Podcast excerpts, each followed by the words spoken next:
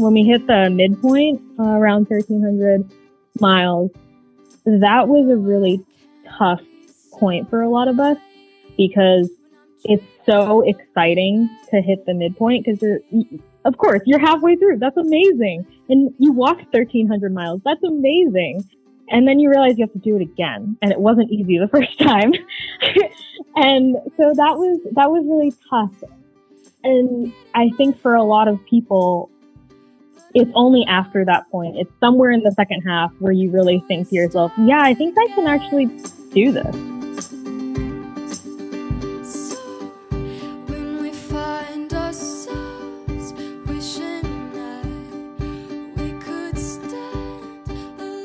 Welcome to the Hiking Through podcast. I'm Erin Egan, heavily debating my planned PCT through hike.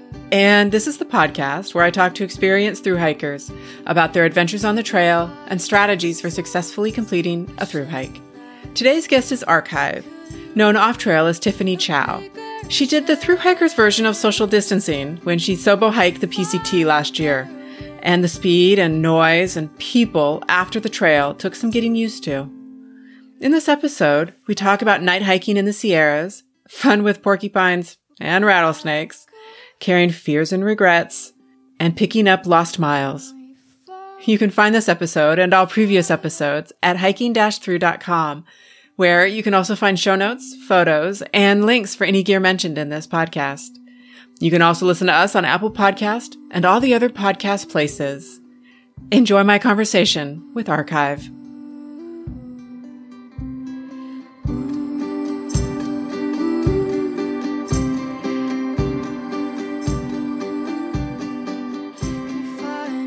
So, welcome. Thank you so much. Thank you. I'm excited. I never get tired of talking about the trail. So, whenever someone wants to talk about it, I feel really happy. Do you get a chance to talk about it much anymore? Uh, it's been a little tough after the trail, I think. Um, cause when you're gone for five months, it's not like everyone just stopped and waited for you to come back. So everyone else had stuff going on while I was gone. And I lived, breathed, ate, drank at the trail for five straight months. And so I don't really know very many people who, just in my personal life, I don't know that many people that have aimed for or completed something like a long distance through hike. So it's a little tough, except when I talk to through hikers or prospective through hikers. I don't get to talk about it all that much. You don't just sort of drop it into conversation. Yeah, you know, you know last year I sort of did this thing.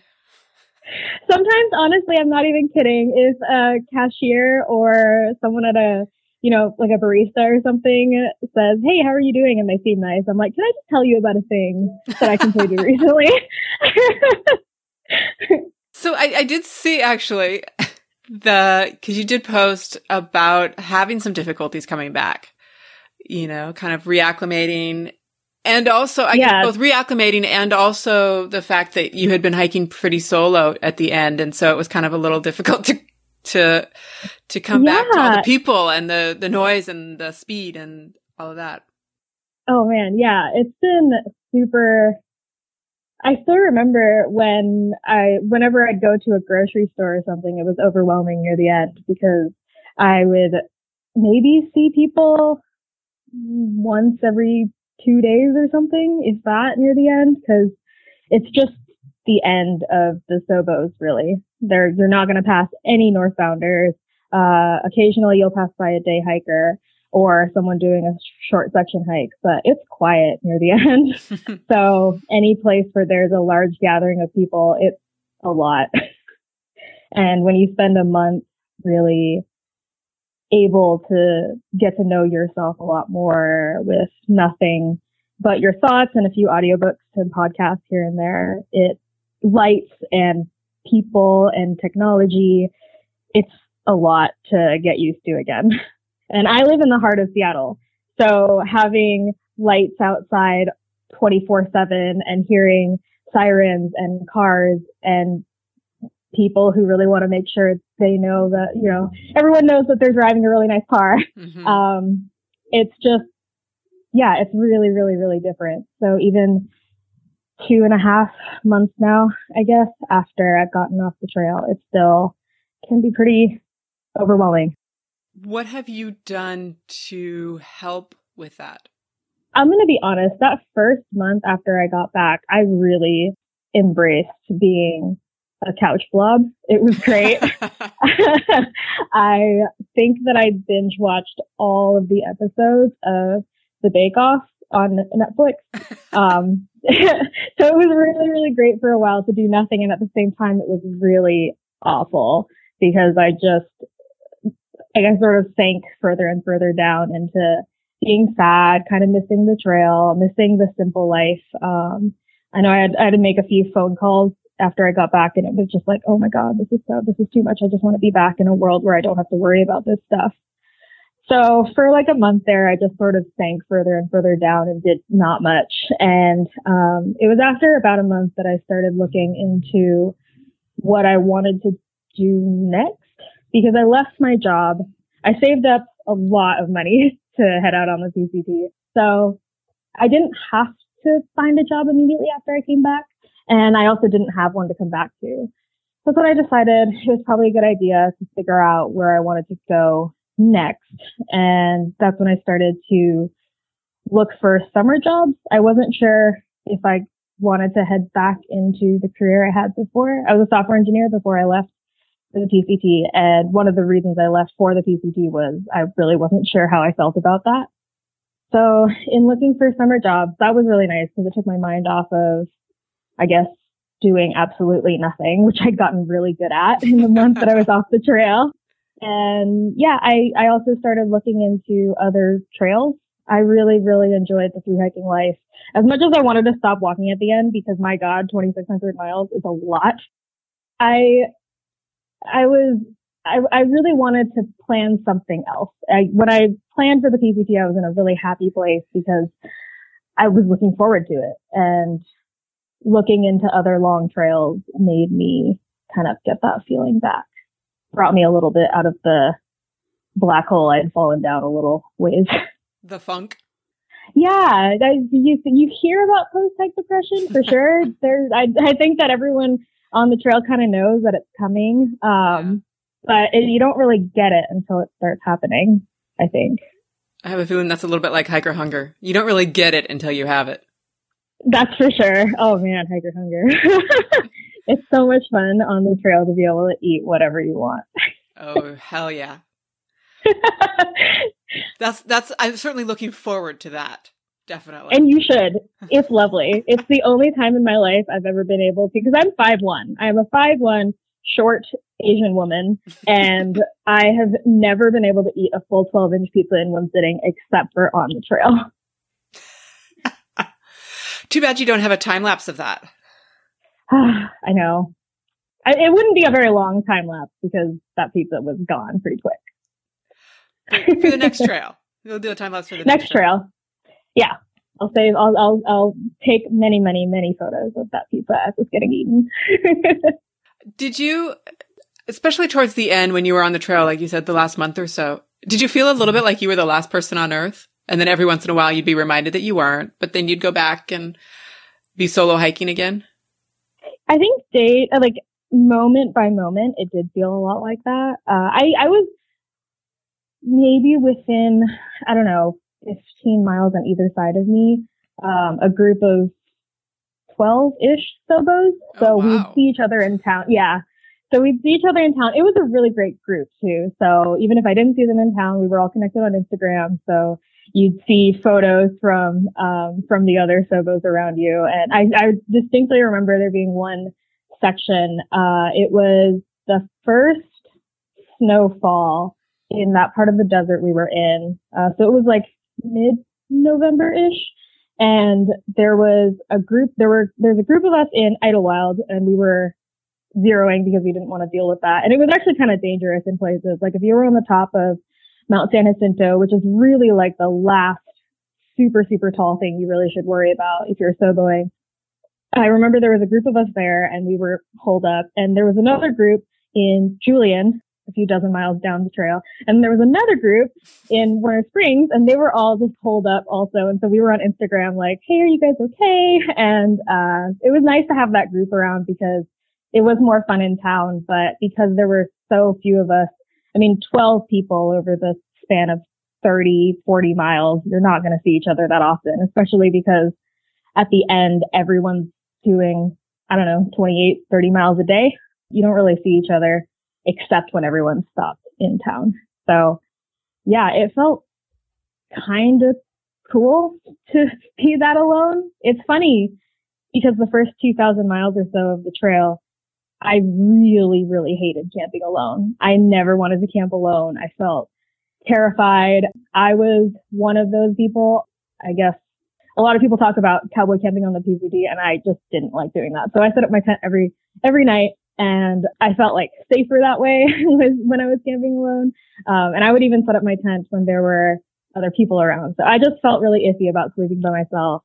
But those last 500 miles or so, I got really used to it and it felt so, so wonderful. I got to sit in my head and think about all the things that I don't really get to think about when I'm in the heart of Seattle. Was that something that you wanted to do at that point? And so you made a specific conscious choice to do it or did it sort of just happen that way and then you had that opportunity? It sort of just happened that way. It's harder in the desert to, I think, pace with other people. So I had a trail family up in Washington and we camped together pretty much every night the whole 500 ish miles of Washington. And that's really easy because if like we're all still getting our, our hiker legs, we are, the terrain is not very kind. So there were usually very specific tent sites where people wanted to camp because it's like, oh, I really don't want to end the day on a really steep mountain or, oh, I like, you know, I like don't really want to start out the day with a really steep mountain. So there were really good campsites. So it was again easy to, to coordinate with other people where you wanted to stay. But in the desert, everyone has their trail legs at that point. You just kind of, you're like, most of us, by the time we hit 21, 2200 miles, we're just done. We just wanted to be done. So people were sort of doing their own thing to get to the end, however they were going to get to the end. And it's, it's definitely harder, I think, in the last section of the PCT to really maintain a pace with other people. So I imagine a lot of people have a similar experience to me. And for me, it was just a really, really positive experience. I was really glad that that last month was pretty solitary. How social are you generally? I like to say that I'm a solo hiker, but a social camper. okay. I don't, I don't like hiking with other people, and part of that is just I don't like being kind of forced or pressured into any pacing myself in any sort of way. Sometimes I'm feeling really good and I'm just gonna, you know, blast through. Sometimes I'm not. And I'm gonna be honest, for a lot of this trail, I was drinking a lot of water. In my normal everyday life, I drink a lot of water, so I was super doing it uh, on the trail. And so, you know, I have to pee all of the time on the trail. So it's really, really nerve wracking when you're hiking really close to someone and you just have to get off the trail and pee. Um, and you're like, oh man, this person's, I know that they're maybe a hundred yards behind me. So I got to either pee real fast or just wait for them to pass. But then I know I'm going to be leapfrogging. It's just a whole thing. There's so, there's so many considerations. You put a lot of thought process this, into this thing. It's so, there was one section in the desert. It was, um, the 24 miles between Agua Dulce and Casa de Luna, I think. And so we all left Agua Dulce at the same time. I think I'm remembering this right. Anyway, there was like a 20 mile section where everyone left town at the exact same time. And so there were six or seven of us hiking very, very closely. And that was so stressful for me. there were so many times where I had like the fastest pee ever and then I would just keep walking. it was very stressful. So that also made these last several hundred miles feel great because I could just, I mean, I could take a break if I really wanted to get off, you know, do some sightseeing off the trail a little bit. That was really easy. I didn't have to ask anyone if they wanted to stop. I didn't have to ask for permission. It was great. You could you could take the figurative newspaper with you to the bathroom and Absolutely. It's interesting that you use the term ask permission. Is that what you felt like you were doing when you wanted to go someplace else or had to stop or, you know, that kind of thing? No, it's just like, I think it's personal pressure that I put on myself. I mean, I do, this is even true for day hikes that I do outside of the trail or, um, shorter backpacking trips. Like when, or even just traveling in general. Like when, when I travel or hike with someone else, I always am very aware that they're there and I can't just decide to do something and necessarily have them feel great about it also. So it's not like I don't think that someone would get mad at me or something if I decided to do something, but just having that extra consideration is just another level of care that I have to have. Whereas if I'm just by myself and I can do whatever I want, like you said, I can bring the newspaper into the bathroom and no one will judge me for it. and there, though I don't necessarily always understand it, there is definitely a reason to bring the newspaper into the bathroom. You know, sometimes you just, you got to find that perfect pee spot and you found it and it's nice to have it alone. Mm-hmm. it's also not super fun to dig a cat hole when you know someone's like 30 feet away from you. when did your, when did your tramily break up? When, after you crossed over into Oregon or? Oh yeah. Yeah. So the second we hit Oregon, pretty much, we hit Cascade Lock and we just almost as soon as you hit Oregon, it flattens out a lot. So when we were in Washington, our different paces were kind of, I guess, smoothed out a little between us. So it was, again, because the terrain is so hard and we are still figuring it out and you don't, I think a lot of us were also feeling iffy about camping by ourselves that early on. So, uh, we, we pretty much kept pace with each other because we wanted to. And then once we hit Oregon, the, the difference in our paces became clear almost right away. so there was one of us, uh, his name's Ollie. He, he goes by Wonka on the trail, but he, I could tell when we were in Washington, just wanted to go faster. He was very aware of the fact that Sobos have a shorter hiking window, uh, to make it through the Sierra than the Nobos do.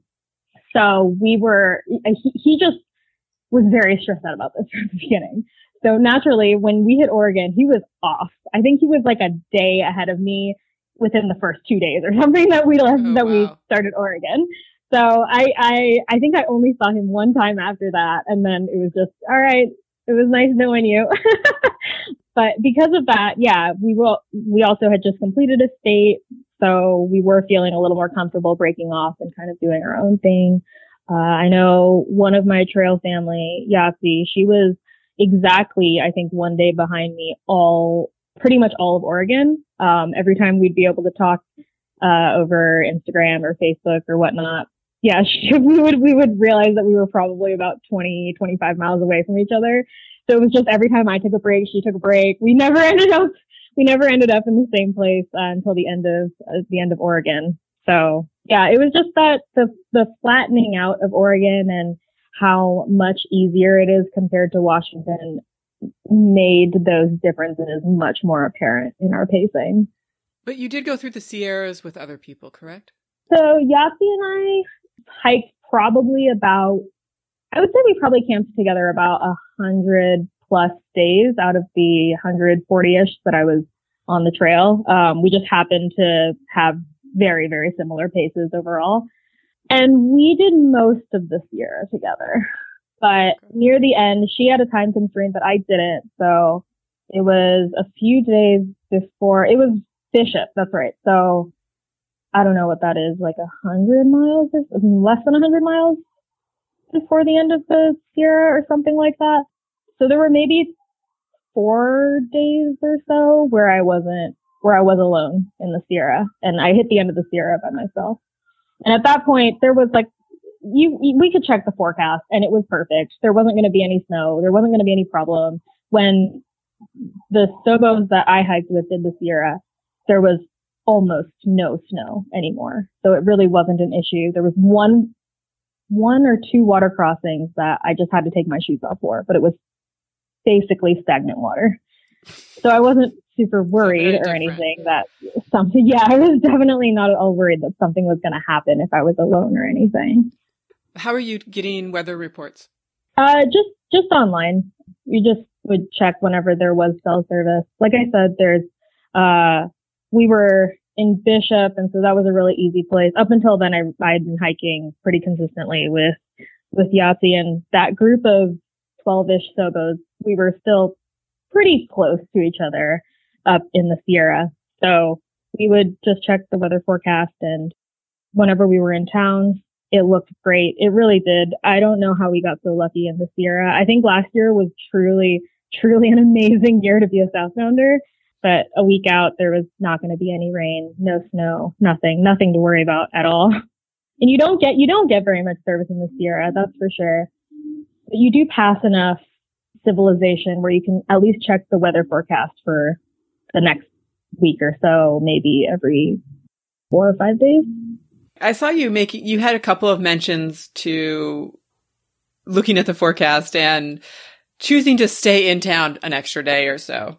Um, yeah. Yeah. There were, I don't know what it is about. I think maybe we're just very, very excited about the trail early on. So the weather is not as big. If it's raining, it's, it's fine. We're just excited to be here. We're just happy to be here.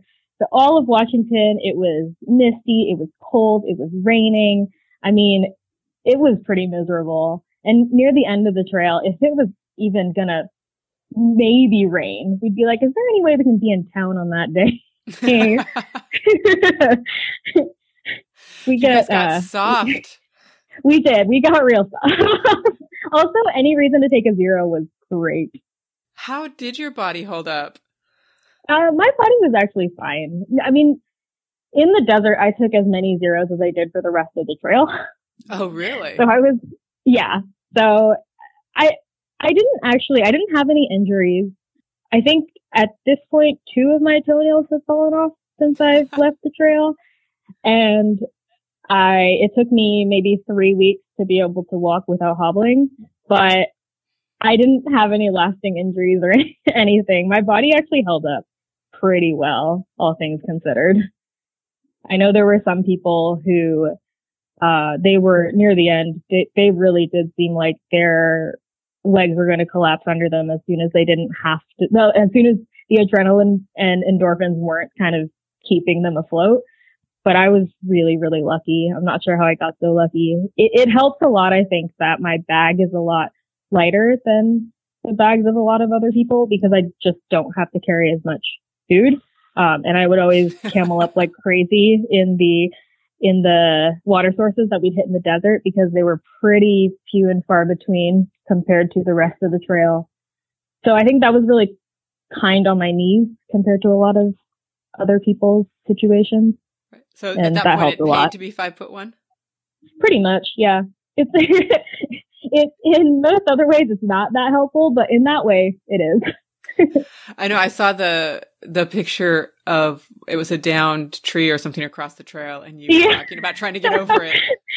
it took so long. I remember that tree so well. I, I, when I talked to my trail family about that, I remember we all remembered that tree, and I mean they were struggling to get over it, and and they were taller than me, so I, I remember. um one of my I, I ended up finding another trail companion for the second half of Oregon and all of uh, Northern California. So we just ended up camping together most, pretty much all of the time, most of the days. And he's six foot four. So I remember one of the first few times that we met, we were, it was, it was out of White Pass. Uh, so we left at around the same time. I left maybe just a five or 10 minutes before he did. And he caught up to me very quickly and he was like, I've been watching your legs and you take like three steps for every one that I, I do. so I move a lot. I got to work a lot harder to be as fast as some of those taller people out there. Yeah, but but somehow your paces seem to even out. Yeah, I mean, I would hike a lot of hours every okay. day. Near the end when I was doing I was able to do about 28 miles on average in those last 500 miles on the trail on my full days. And, but a big part of that was because I hiked for 13, 14 hours a day. Right, would it, which would have put you into night hiking.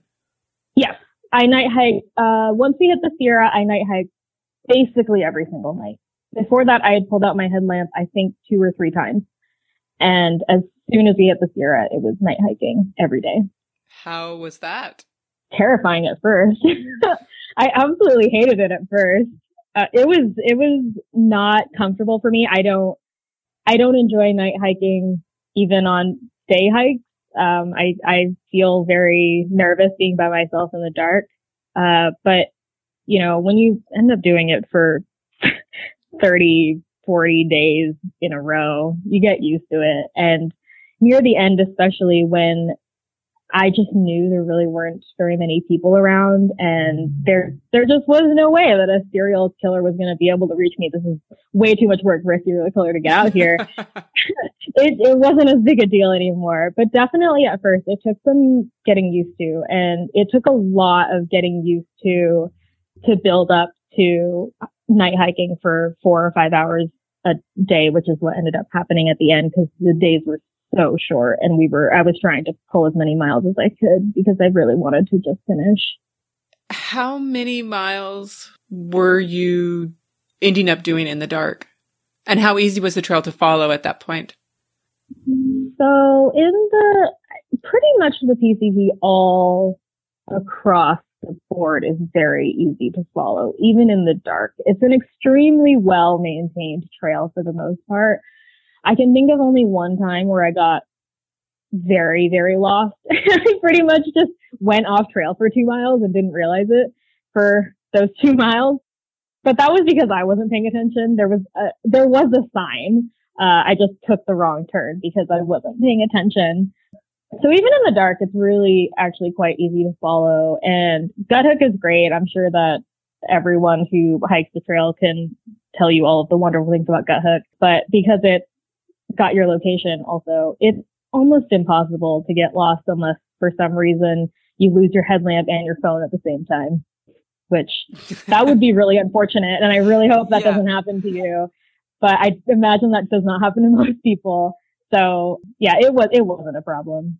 There were other things I was afraid of happening in the dark, like getting eaten by a bear or something, but getting lost was fortunately not one of them. How was your big animal experience out there? Oh, so lame. I didn't see anything. I saw I saw three bears. I only saw three bears and it was all at the same time in Northern California. Although one of them, so this was weird and I don't think I imagined this, but I wasn't able to get a photo because they ran off pretty much as soon as I saw them. Uh, but one of them was like a whitish gray color. So it was a mama bear and two baby bears, and one of the baby ones was was this lightish color. And I'm wondering if that was like an albino bear or something because it was absolutely bizarre. Uh, so that would have been really cool if it was, but I yeah. wasn't able to actually take a photo or anything because, like I said, they ran off very, very quickly. Um, and be- like after that experience, I really wasn't nervous of the bears that much anymore because they seemed as skittish around me as I would have been around them if they stuck around. I did see a porcupine on the trail. That was pretty cool, except it was also terrifying because it was in the, that was in the dark in the Sierra when I was still getting used to night hiking all the time. And it was just sitting in the middle. It was this giant porcupine and it was just sitting in the middle of the trail. And usually when I was night hiking that early on, I would listen, I would listen to audiobooks to distract myself and so it just, it sort of appeared out of nowhere because I wasn't watching for it. And when my headlamp sh- uh, shone on it, the, its eyes just reflected back at me. And I was like, oh my God, what is that? So thank goodness I saw it before I stepped on it or something. Well, I'm surprised that it didn't, it didn't, uh, raise up the quills and, and do the whole bit. Yeah, it didn't, it really didn't do much. It sort of just looked at me and then walked away. it, it clearly didn't care that I was there. Whereas I was like, oh, hello there. Yeah. I, to me, that would be almost more, not necessarily dangerous, but inconvenient, shall we say, um, to have gotten yeah. that would be really, that would be really horrible, especially in the Sierra where town is not super a frequent thing. So that would have been really, really annoying to deal with in the middle of nowhere. Did you have any experiences or, or did you hit any rattlesnakes? I did. I saw three rattlesnakes. They were all in Northern California. And every single time I was not paying super close attention. I mean, if you're walking for 10 plus hours a day, you can't stay focused on the trail all day. You'll go crazy. It'll be super exhausting. Um, and especially on a trail as well maintained as the PCT, you really can just space out for a really long time and still be totally fine. So every time I hit one of those rattlesnakes, it, the only reason I noticed was because it started rattling at me.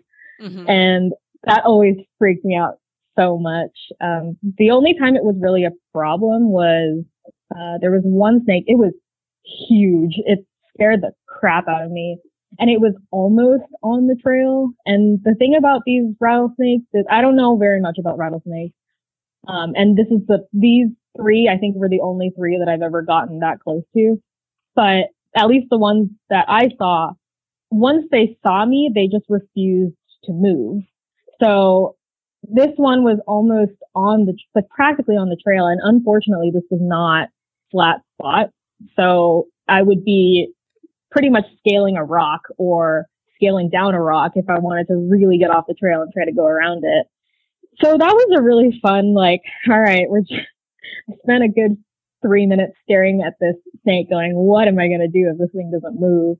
And eventually just like sort of squishing myself along the very, like, as skinny as I could on the other side of the trail and like booking it past this snake. I did not like them. They made me really nervous, but luckily nothing really happened. And the other two times I saw them, um, I saw them before I would, I stepped on them or anything and it wasn't a big deal. Thank goodness. Was that one coiled up or was it just kind of there? Nope. All three of them were coiled up and looking ready to do something if I got close to them. Didn't love that. Yeah. I don't know if I would have had the nerves to try to slide by it like that. Well, like I said, I I stared at it for a while and I wasn't totally sure how I was going to get around this thing, but I was like, oh, it's getting dark and I want to go to camp and there are a lot of things that you'll do to get to camp at the end of the day. Getting to camp and stopping walking are are huge motivators. Like you said, you get soft near the end. Mm, yeah. There was a post that you well, actually, I guess there's sort of the post at the very beginning when you started. I, actually, I don't remember if it was a post or if it was for your vlog. And then there's a post after you got off trail that to me are really interesting bookends. So the post that I'm talking about at the beginning was actually, I think it was a video of you and you were talking about, you were crying and you were talking about feeling overwhelmed mm-hmm. and taking it one day at a time and, and being afraid of not fitting in somewhere. Yep. I remember that well. yeah, that was really, it's really tough in the beginning because you don't, A, you don't have your hiker legs, so everything hurts all the time. And it's very lonely. If you don't start with someone, you don't, I think we're all just still trying to figure it out and we all want to find friends, but we're nervous because it's like going, it's like going to college or something, right? You're surrounded by all these other people who are a part of this shared experience with you but you don't know each other and you're not really sure if you're going to vibe with these people and you just feel a little like, oh, what am I doing here? I don't know if I really, if I really fit in with these people, especially when you look around and you see people getting along really well and you're kind of still figuring it out. So, um, I didn't actually, so I did the border tags because mm-hmm. you can really only start at Harts Pass and hike the 30 miles to the border, uh, with my, with my partner Jawad. And so those first four days where we were doing the border tag, it was kind of just the two of us.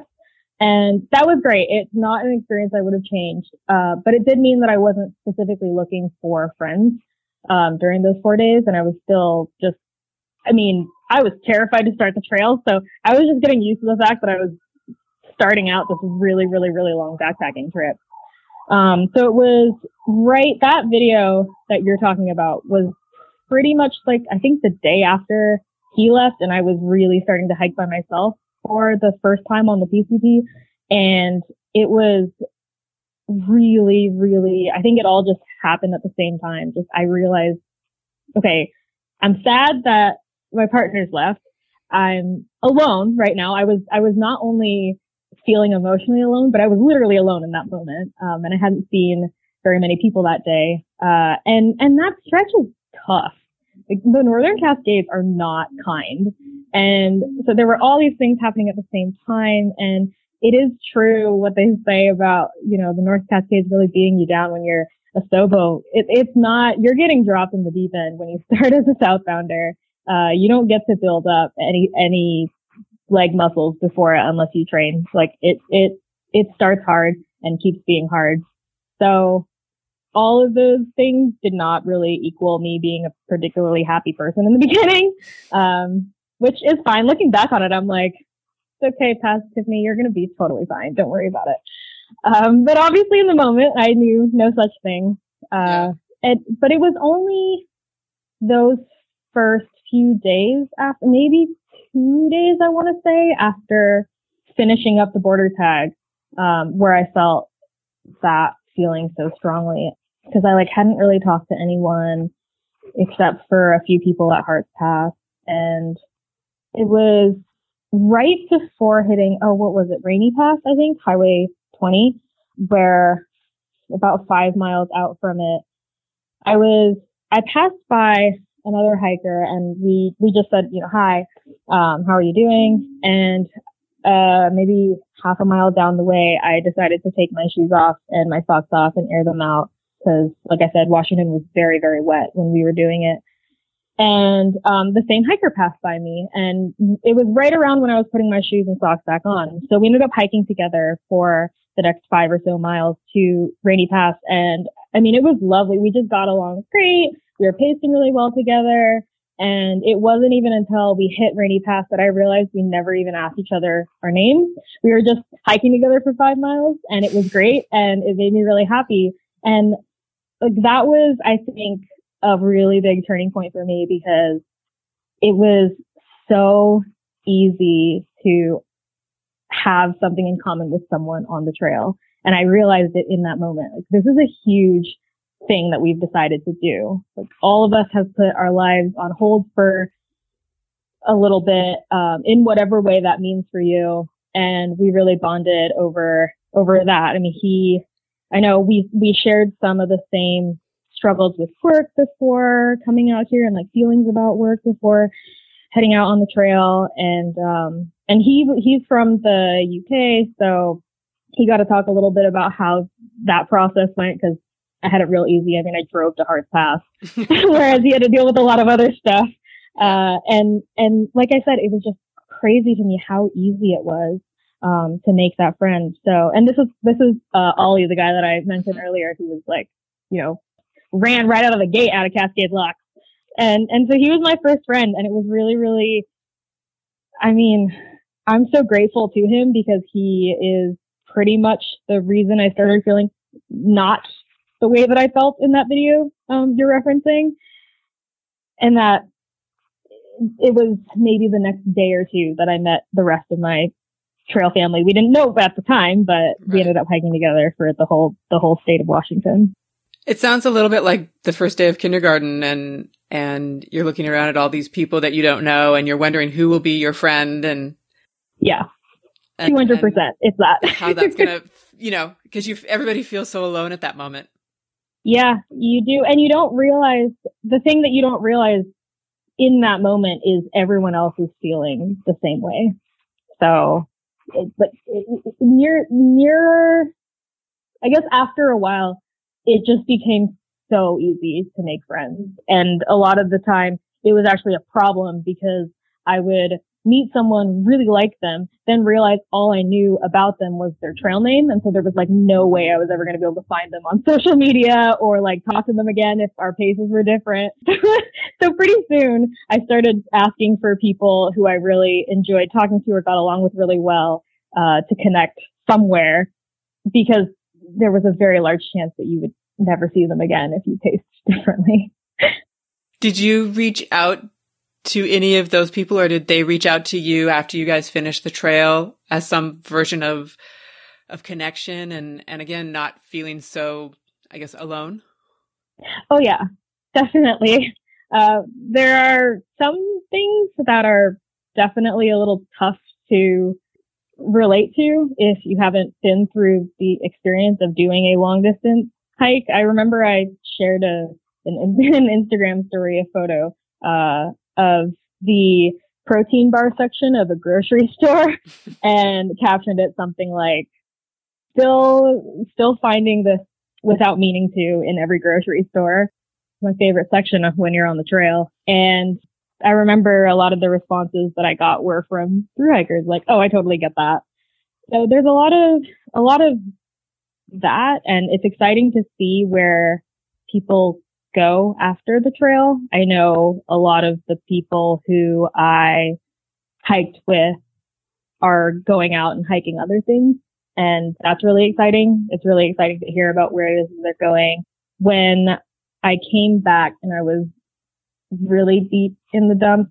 I did one of the other things that I did was I planned a trip to Denver and I got to see two of my Washington Trail family members and that was really, really great. So it's nice to, definitely nice to keep in contact with them. And they're a group of people that get it, like really, really get it because they're living it. Those feelings that you have after the trail, the feelings that you had on the trail.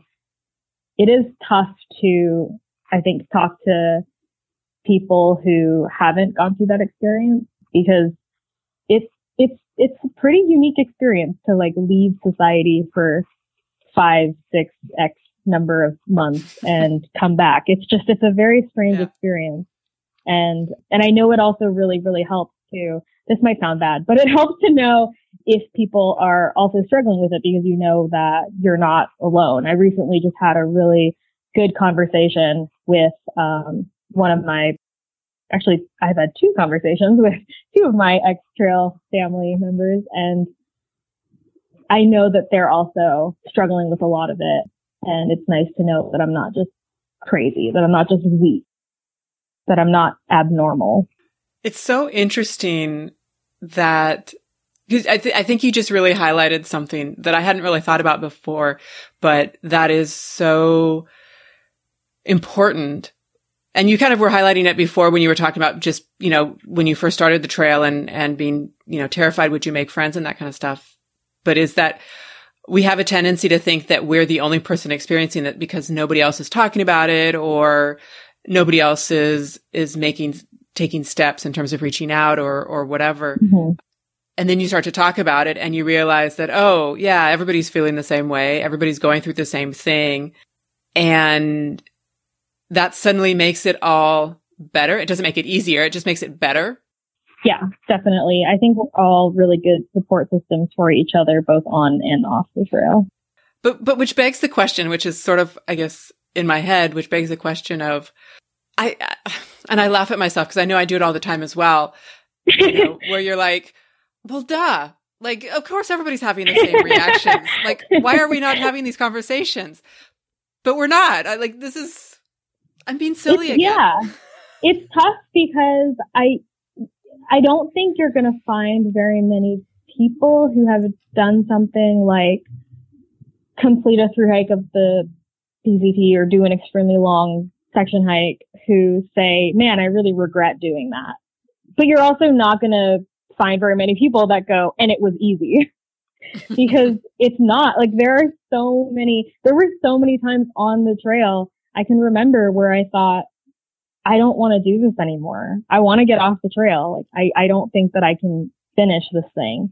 And it happens to everyone. I, it, it was, it was easy to see when you're actually out there and you're among people who are doing the same thing.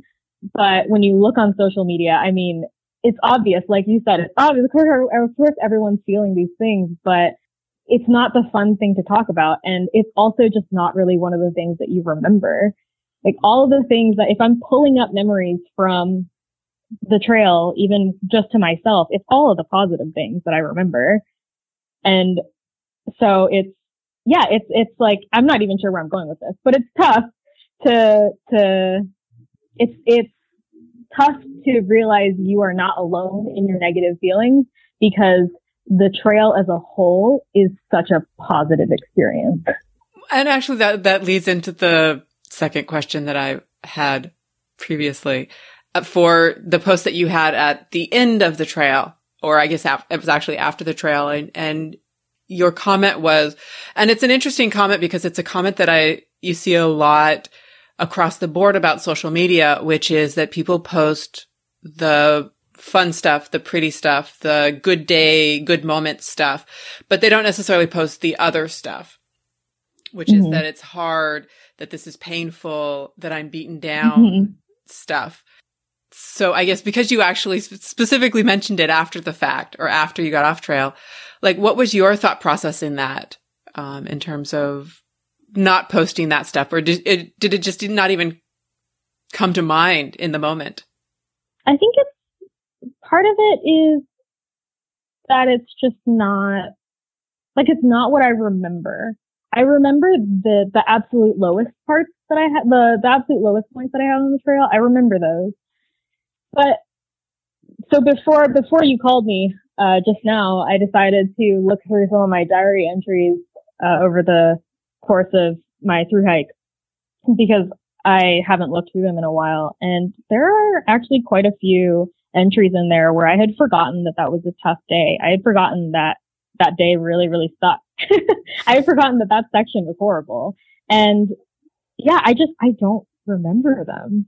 And I think that part of that is great. I mean, of course I want to remember the, the good parts, but I've also tried to relay that it's not easy. The, the trail itself, I know there was one post that I put out also, and it was of my absolute lowest point on the trail. And I like very, of course, I posted it after the fact. So this is after I had gotten kind of over those very, very emotional moments that I was dealing with in that moment.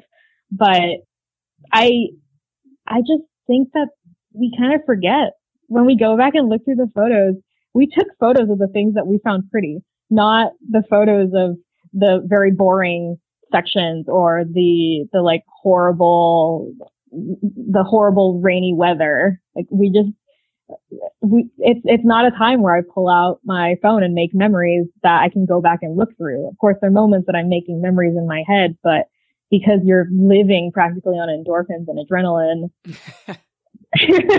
those moments might seem, I don't know, all right in when it's actually happening. Um, but you like, you forget about it later, about a lot of those, those tough moments. I certainly, like I said, when I was looking through my diary entries, I don't remember these bad moments, uh, a lot of the bad moments that I came across. Or I, I go, oh yeah, I totally forgot that happened. It's it, yeah, it is so interesting how how quickly we get amnesia. Seriously, and it again, I I think that no matter what my experience was, so even kind of still being in a little bit of a slump, I you're never gonna hear me say, "Man, that wasn't worth the pain." Mm. Oh, it was. It was completely worth every single horrible day, horrible section, whatever that I had to deal with. It was, it was incredible, but it of course does not mean that I did not have those moments. They were definitely there. and that, and sometimes I got very, very heated in my, in my little journal that I had. yeah. I, I feel like, I guess I'm going to make a sports analogy, but you celebrate the wins, you celebrate the good days, but you learn the most in the bad days. Yeah, that's for sure. And, and I also think that definitely that's when you learn that you, those are the days where you realize you can do it when you get through them. Um, I, I, one of the toughest parts for not just me, but a lot of the people that I was hiking near or with, when we hit the midpoint uh, around 1300 miles, that was a really tough point for a lot of us because it's so exciting to hit the midpoint because you're, of course, you're halfway through. That's amazing. And you walked 1300 miles. That's amazing. And then you realize you have to do it again. And it wasn't easy the first time. and so that was, that was really tough. And I think for a lot of people, it's only after that point, it's somewhere in the second half where you really think to yourself, yeah, I think I can actually do this. I mean, I got past that halfway hump and I really think that I can do this now. And yeah, it was only after those really, really tough days where I realized that barring any injury or something that would really take me off the trail, there's no reason for me to think that I can't do it. It's not those super happy days where I it's the, the the happy days are the ones where I don't want to get off the trail, of course, but it was after the really tough days where I thought, you know what, I think this is I think it's o- it's okay for me to think that I can do this. You know, I'm almost giving myself permission to be optimistic about it rather than thinking I'm going to fail. I had, I totally had a question there and I just, I got caught up in your story. Um, so, so give me a second here. No, you're all good. I'm almost glad. That makes me sound like I'm compelling or something. what was your toughest day out there? Oh, I remember this day so well. so it was it was the day that I got into Sierra City in Northern California. At least that's the one that I remember the most. There were certainly other low days, but that was a really tough day. So I was with Blue, who is the guy who I hiked with half of Oregon and all of NorCal. Um, and we had set up camp about 10 miles before getting to, before hitting Sierra City. And Sierra City is not a very big town. There's not really a store. You have to ship your, you have to ship a resupply there pretty much. And there's not too much to do. So you ship to the general store if you have a resupply box. And when I got to camp, Blue stuck his head out of his tent and he was like, so I passed a northbounder and he says that the general store is going to be closed tomorrow. And unfortunately, when you're in NorCal, you're still, if you're a southbounder, you're very aware of the fact that you have to get through the Sierra before it starts snowing. So pretty much the first like 2000 miles, you're, you're racing to get through the Sierra. So losing a day is not the best. So we were just hoping that that wasn't true, but we, we, you know, there wasn't much we could do about it at that point. So we slept and woke up the next morning and just kind of booked it to Sierra City to make sure that we could actually pick up our boxes. It started raining really, really hard, maybe a mile out from where I was. And that, man, that section down to Sierra City is beautiful. There's like five miles before. It's like, it's totally exposed. You're walking along a ridge. Um, and it's a very, very beautiful, you can, it's, it's one of those situations where it's this huge mountain and you can see the switchbacks going down the mountain and it's just so cool. I just, it was a really, really beautiful section, which I have no photos of for a reason I will get to in just a second. so, so uh, anyway, it it starts just dumping rain. I'm watching this huge cloud racing toward me from behind. So I'm thinking to myself, maybe I can beat it. Maybe I won't get stuck in the rain. That's I don't. There's no reason for me to have thought that. But I was being very optimistic. So anyway, um, I, I pretty much, I was almost to the point where you're walking basically along the top of the mountain on a ridge and it start, I start hearing thunder and I got very, very, very nervous. And it was around here that the rain cloud got right, right over me. And I don't know if there's, there's that whole thing you can do where you listen for thunder and watch for lightning and the time in between that. If you mm-hmm. count the sec, I think it's if you count the seconds, you like multiply by five and that's how far away in miles it is. Yeah. So the lightning and thunder were happening at the exact same time. So I knew that the storm was right, right above me. And that made me extremely nervous because I'm, I'm the tallest thing around. I'm at the top of a mountain. And of course, I'm holding my aluminum poles. So that's great. All of that is really, really good. I'm basically a walking antenna so I'm like breaking it down. I'm freezing. I, I have stopped being able to feel any of my toes. My fingers were just, they were hardly functioning anymore. I was so, so happy to reach the tree line. But I knew that, I mean, you can, like I said, you can see the switchback. So I knew there was so much left to go. I probably still had five miles at this point before I got into town and the rain was just getting harder. I still, I'm still remembering that day. You're reliving um, it. it was a tough day. So I can't pull out my phone because I can't feel my fingers. Uh, I'm just getting completely dumped on. My rain, was this? I think this was when my raincoat, yeah, so I had the cheap Frogg Togg raincoat that a lot of people get because it's $15 or something on Amazon and, mm-hmm. um, it, it will keep you dry.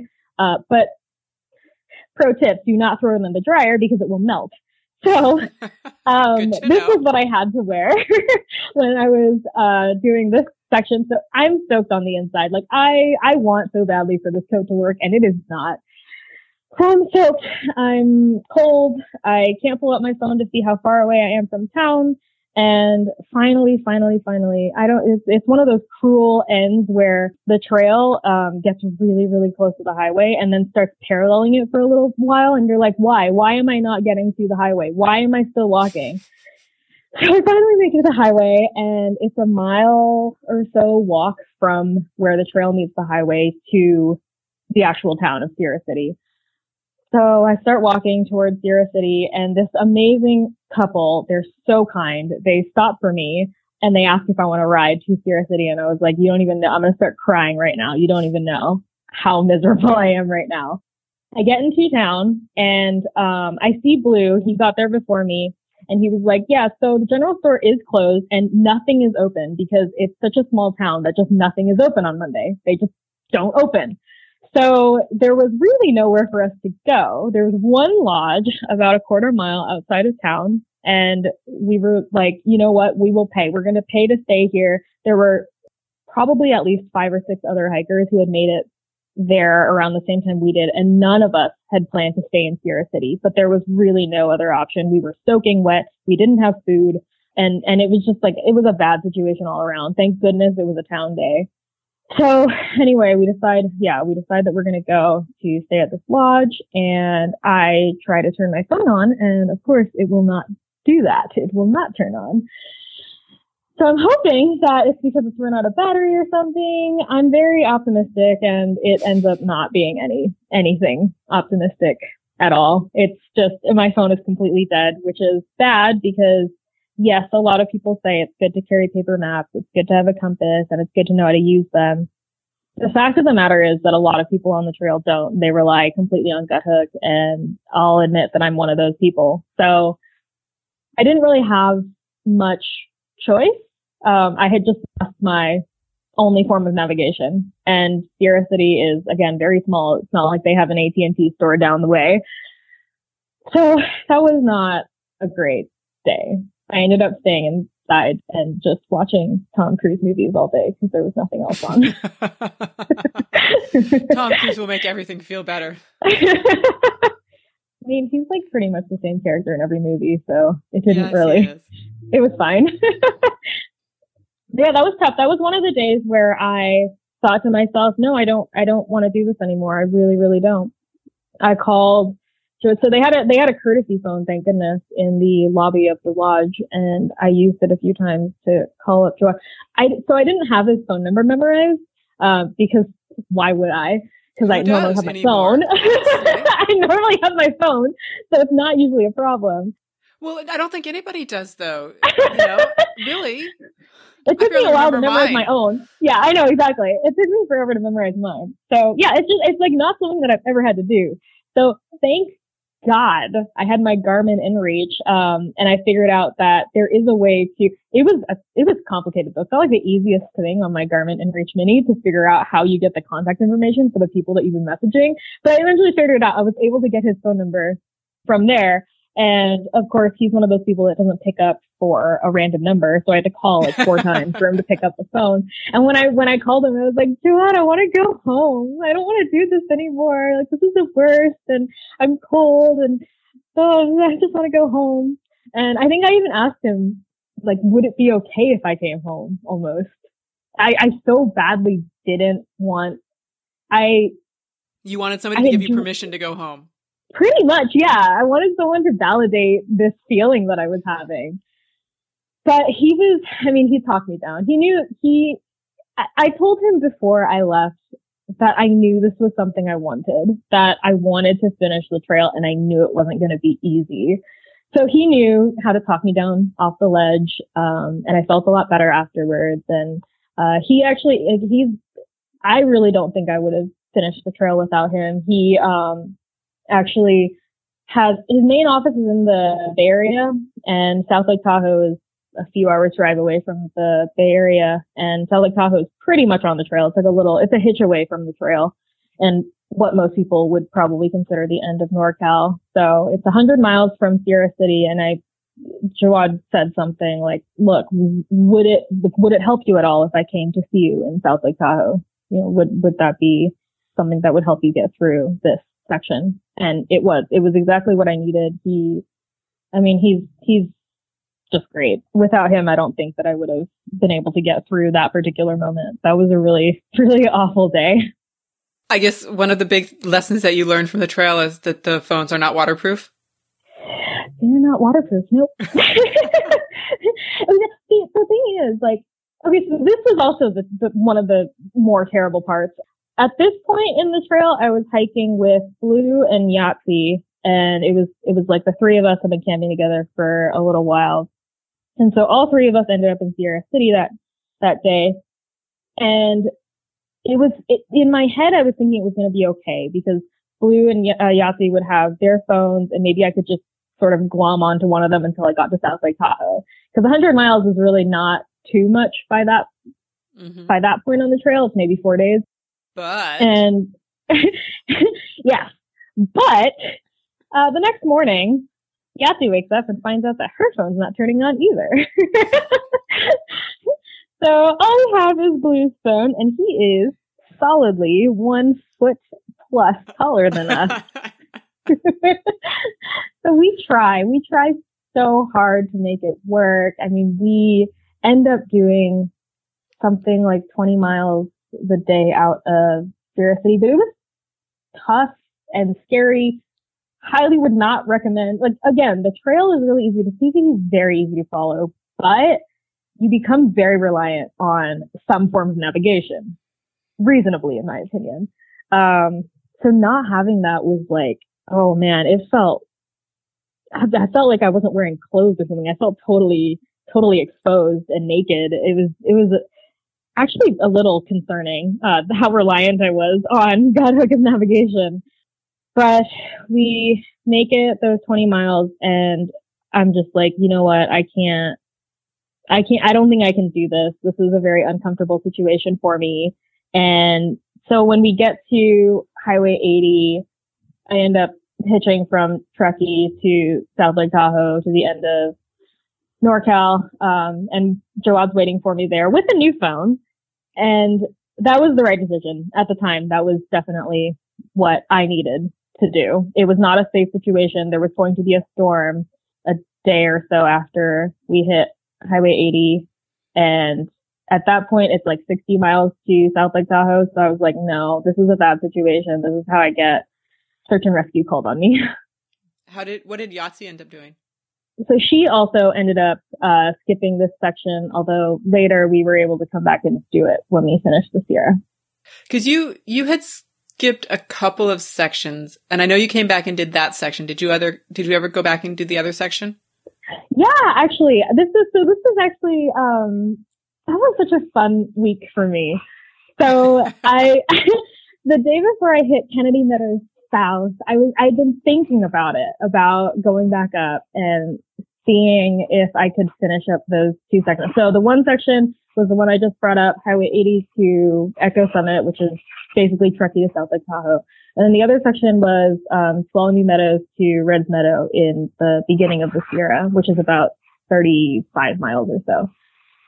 Uh, so the day before I hit Kennedy Meadows, I'm thinking about it, and then I end up talking to some guy. Oh, uh, there were a bunch of Sobos around because uh, Mount Whitney is pretty much right before that, and everyone stops at Mount Whitney so that we can summit.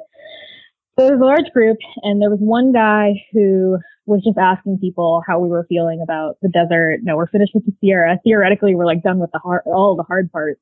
And some someone responds that they're thinking about when they get to Kennedy Meadows, hitching back up north to finish some sections they missed. And I was like, okay, well, this guy's thinking about doing it. So now I feel like I should do it.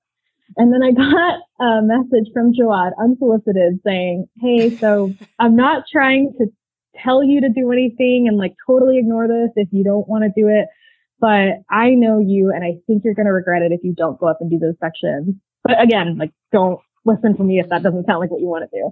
So I was like, all right, well now it really seems like she go up and do those sections. And then right before I hit Kennedy Meadows, the day before, I think, uh, I looked at the weather forecast and it was perfect. Up north, it was, it was perfect for the next 10 days. I was like, okay, fine, fine, universe, I'll do it. And I, so I like book it to Kennedy Meadows. Um, I get there around 1 p.m.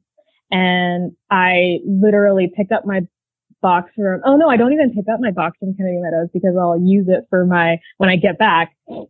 Yeah, I just stick out my thumb and I start hitching. It takes me five separate hitches to get up to Mammoth Lakes, about 200 miles north. Um, it was so much fun. Before I started the trail, I didn't want to hitchhike at all because, well, be, a big part of it is because I'm female and, mm-hmm. um, and five foot one. And yeah, it's basically I wouldn't be able to fight off a murderer if they were they were going to do that. Uh, and it's like, of course, iffy to get in a car yeah. with people you don't know. I mean, yeah, it's it's. I think it's been explained before why it can feel a little iffy. So I I don't even know why I felt comfortable doing it, but I was just like, let's just go. Sort of like when you get in line for a roller coaster, you're like, all right, I've committed, so we got to keep going. Uh, and yeah, I mean, the, the people who gave me hitchhikers were, they, they were so, so, so nice. I think there's just something about people who are willing to stop for a dirty hiker on the side of the road and willing to drive them somewhere. Um, so it was really great. I make it up to Mammoth Lakes and I uh, do that section that we missed from from Tuolumne Meadows to Reds Meadow. And we had actually originally missed that section also due to weather because um, so at Tuolumne Meadows, that's when you that's when you're in Yosemite National Park. And the day that we got there, there was supposed to be this huge storm coming in, snowstorm. It was supposed to get to about 10 degrees Fahrenheit, not Celsius, Fahrenheit that night.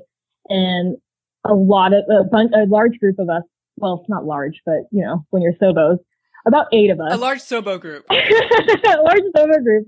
We, uh, hitched to Lee Vining nearby and got a room there. And the guy who gave us a hitch was really nice. And again, the people who offer um, hitches, they're just all really interesting people. So this guy was really interesting because he was talking about how he and his wife used to own a farm and, and after they were finished with that and didn't want to do it anymore, they bought this truck and decided to just live on the road with their horses in tow in a horse trailer. And now they just like live in national parks and forests because that's a thing that you can do, I guess. I didn't realize that you could just huh. stay in them for up to 14 to 28 days in a lot of them. So they would just set up camp somewhere, hang out for a month and then move to another location. Um, and I just like, I thought that was super, super cool. Anyway, this guy was really nice. We like walked up to him in the parking lot and he was immediately like, yeah, sure, I'll take you wherever you need to go. So I finished that section and Yahtzee had gotten off the trail briefly because she had a wedding to go to. And it just so happened that I finished up my section pretty much a day before she was supposed to fly back onto the trail. So we, we coordinated a little bit and we realized she could fly into Reno instead and then get a ride over to Truckee and we could do that section together. We could do that Truckee to South Lake Tahoe section together. So all I need to do was get a hitch, um, up to Truckee or, or somewhere north. My plan was to, um, my plan was to hitch to Reno because I assumed more people would be going to Reno and maybe I'd be able to get an easier hitch that way because I assumed not very many people were going to be going to Truckee. And, uh, so when I finished that 12 meter red meadows section, I, it takes me forever to get a hitch out of the, out of the park. But after that, I stick out my thumb and a very nice woman stops and gets out of her car and tells me how I'm not going to get a hitch out of here. And I was like, well, not with you talking to me. she was, I don't even know why she bothered. So anyway, the next car that stops for me is this guy who um, asked me where I'm headed, and I said anywhere north. Like I, I'm 150 miles from where I need to be, so just wherever it is that you're going, if as long as you're going, willing to take me up further, that would be great. He was like, "Well, I'm headed up to Truckee," and I was like, "You're what?" so he, yeah, so I, I took a three and a half hour hitch with this guy, and it was like mo- the most perfect thing ever. I meet up with Yahtzee and we do that 70 mile section together and we end up hitching back. And it was, I mean, it was like, it was so, so much fun, but it was way harder for us to hitch back to Kennedy Meadows South than my experience hiking or hitching from Kennedy Meadows South all the way up north. So the first day that we start trying to hitch back to Kennedy Meadows South, we're only able to get maybe, uh, probably within like a hundred miles of Kennedy Meadows South before it got too dark and, and we were in Lone Pine. So we figured we could just get a room to stay and then continue hitching the next day. So that's what we ended up doing. We stayed the night in Lone Pine. And, um, at this point, yeah, I, I think it was something like 60, 80, 100, I don't know, some large number of miles away from Kennedy Meadows. And Yahtzee decides to stay in town a little longer. So I start getting ready to hitch and a really nice woman stops for me and um, offers to bring me further south. And so we get to talking and she starts telling me, we like start talking about my life and her life. And she tells me a little about uh, how she and her husband used to own a farm and they stopped owning their farm and now they just drive around in their truck with their two horses and a horse trailer behind them. And at this point in her story, I'm sort of like, this sounds a little familiar. And then she starts telling me about how they live in national parks and forests and and um and how they've been doing that for a while and they both work remotely and I was like this is sounding even more familiar and then she says yeah I, I wasn't actually going to stop for you but my husband a few weeks back picked up a couple of hikers from Yosemite and brought them into town and I was like I'm sorry, what? and we, yeah, so we talked a little bit more and I realized, well, we realized that her husband was the one who gave us a ride from Tuolumne Meadows to Lee Vining, like three weeks prior, a hundred miles north of here. It was like, it was crazy. And man, the trail, the, the trail makes you very aware of just, I don't know, how small the world is. It, it was, I think that is one of my favorite experiences on the trail and it didn't even have anything to do with hiking. The universe will provide? Pretty much. do you find yourself trusting more, I guess, in the universe, so to speak? I think so. I I was very, very type A before I left for the trail. And that is not to say that I'm not still type A after the trail, but Some things I just think, don't change. But... I think I'm much less so. So, like, I I know before I started thinking about hiking the PCT, I was uncomfortable if I didn't kind of know what my next five years looked like. Mm-hmm. From a very young age, life was very set for me. Uh, I knew I was going to go to school. I, m- my parents were very clear that I was going to college. So everything was just very clear and laid out and I always knew what was coming up. And I mean, I'm sitting here right now and I'm able to tell you that I don't know what the next two years is going to look like. And I'm okay with that. you know, like you said, the, the, the universe will figure it out for me. I'll, I'll go wherever it tells me to. And I'm okay with that. You know, it's, it's nice and it's freeing to have that feeling where I think to myself, things are going to be okay. what that means, I'm not totally sure yet, but it's okay to not know what's coming up right away. It is freeing. I mean, and even I, before I even get out there, because I'm, I'm taking a leap of faith on, on, in doing it. I think everybody kind of does. And even just in doing that small thing, you know, you're sort of like, okay, I don't know what's coming next, but I trust that, that it will be something and it probably won't even be something that I would have picked for myself at this moment because mm-hmm. I will have changed and I'll be looking at different and looking for different things when that moment arrives. Mm-hmm. Yeah, I, I really do think that the, well, the trail is like very unkind to plans to begin with. so it's just not, you, you, you get used to not planning very much, very mm-hmm. quickly on the trail because you're going to be disappointed very, very quickly if you are very committed to certain plans. So I think it's very, humbling in that way. You realize that a lot of things are out of your control, but you also realize that in a lot of cases that's okay. Or that you can figure things out exactly when whatever comes comes. Exactly. I and and even in a non uh, philosophical or intangible way. Like that is just for future through hikers. That is totally a thing that everyone does on the trail. You can change your shoes out on the trail. You can change your gear out on the trail. It, it's okay if you don't have it completely figured out before you leave. In fact, I think in a lot of ways that is the right way to do it. So yeah, don't, don't plan too much because you will likely be very disappointed.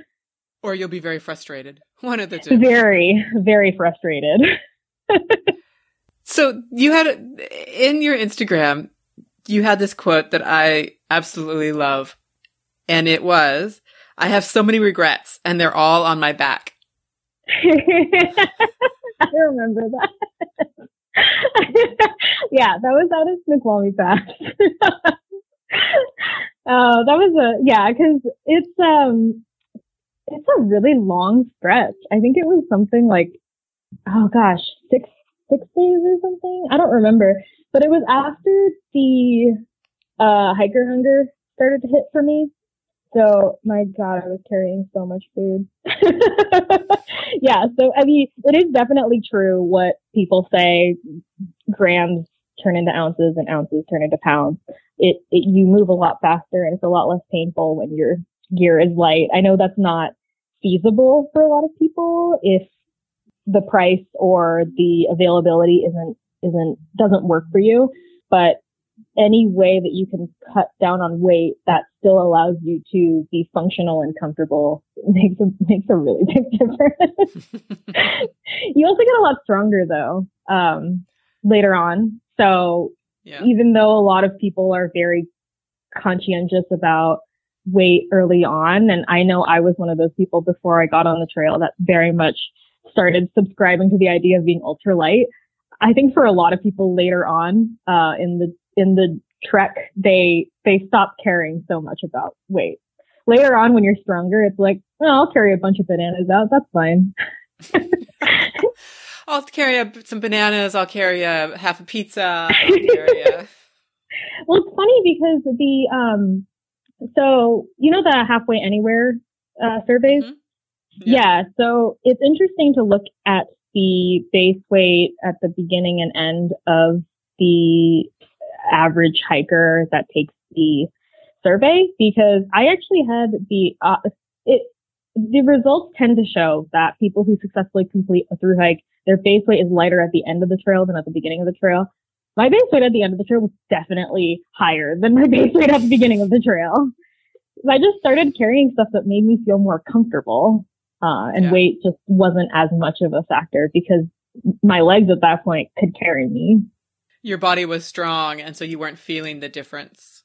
Yeah. And and and of course specifically for southbounders, the terrain is much easier. So yeah. it's not as it's not as horrible in all of the ways. Were the were the regrets on your back just the food or were there other things in your pack that because another big quote for the through hikers is that you carry your fears. Yeah. I was very good at carrying my fears through the beginning of the hike. Yeah, I, I would say in Washington I was. So I carried, um, like in the beginning, I carried my micro spikes and my umbrella. I dropped the umbrella almost right away. I had Jawad drive it home from Harts Pass because it was just, I mean, it was so clearly pointless. I don't know why I didn't realize this because I live in Washington, but Washington rain just isn't what it people think of when they it sure doesn't. So it's having an umbrella just wasn't going to help me there. Uh, my stuff was going to get all wet anyway if it was going to be any sort of rainy. So the umbrella was pretty pointless. And it also, um, one of the reasons the umbrella is nice is if it's really sunny. Well, it sure wasn't that when we were in Washington. there was essentially eight ounces that I was carrying that weren't necessary. Um, same with the micro spikes. I was nervous about the snow, and by the time we'd hit Stehekin about 50 question mark miles, south of Harts Pass, um, it like it was just not necessary. There was absolutely nothing on the ground, but I certainly carried those for much longer than I needed to. So along the trail, especially in the beginning, I definitely carried things that I didn't need, but I was very nervous about. Like I said, before I left the trail, I was like particularly type A. I wanted to be prepared for everything. And yes, in a lot of ways, that meant that I was carrying mm-hmm. way too many things that I didn't need. And when you're as tall as I am, it is definitely like you don't want a base weight, the same base weight as someone who is six two. Yeah. it's, it's, it's just not reasonable. So yeah, I definitely in the beginning carried a lot of my fears and that turned into a lot of regret. in the moment, in the moment anyway. At this point, I can't even remember it. So again, there's that me forgetting all of the painful parts. As we often do. It's great though. Now I can talk about how happy I was on the trail. Exactly. All you remember are the good times. I think that's that's my new favorite point. I carried a lot of fears that turned into regrets. and it's okay though. Like the thing is it's it's okay to carry your fears because mm-hmm. As long as you're not breaking your back or knees doing it, if it helps you feel more comfortable on the trail, there's nothing wrong with that. And I think that's one of the things that I came away from, that I came away with from the trail that I'm really happy about because when I was reading things online about people being ultra light and and like people sharing their their packs online and everything I was getting really really overwhelmed and I was like oh man do I want like like should I cut the handle off my toothbrush type thing? I was wondering all of those things. Cut all um, the extra um, strap. Yeah. And so it was funny that I even ended up carrying things like an umbrella. Uh but in any case I was carrying quite a few things though that made me feel safer. And at the same time, I also didn't carry some things that I wish that I like should that I wanted to carry with me in theory. So like camp shoes, I didn't carry those for pretty much all of Washington. And I regret that kind of because camp shoes are great and they make camp way more comfortable. But whenever I was online reading stuff about that, it, it was always like camp shoes are a luxury. You don't need that. Pillows are a luxury. You don't need that. And to that, I say that's cool advice, but don't necessarily, if you want to bring your pillow, then bring your pillow. You can send it home if you don't want it. Again, you can, you can make changes on the trail and it's actually very, very easy to do so. Uh, especially if you're going northbound because there are so many towns that you hit early on it's a little harder for Southbounders, but honestly, it's it's not it's like not a big deal to change out your gear at all. Um, so yeah, I don't remember where I was going with this, but basically, I wanted my camp shoes and I brought them back, and it was great. Those five ounces did not did, did not break my well back, and it, it. yeah, I loved having those things with me.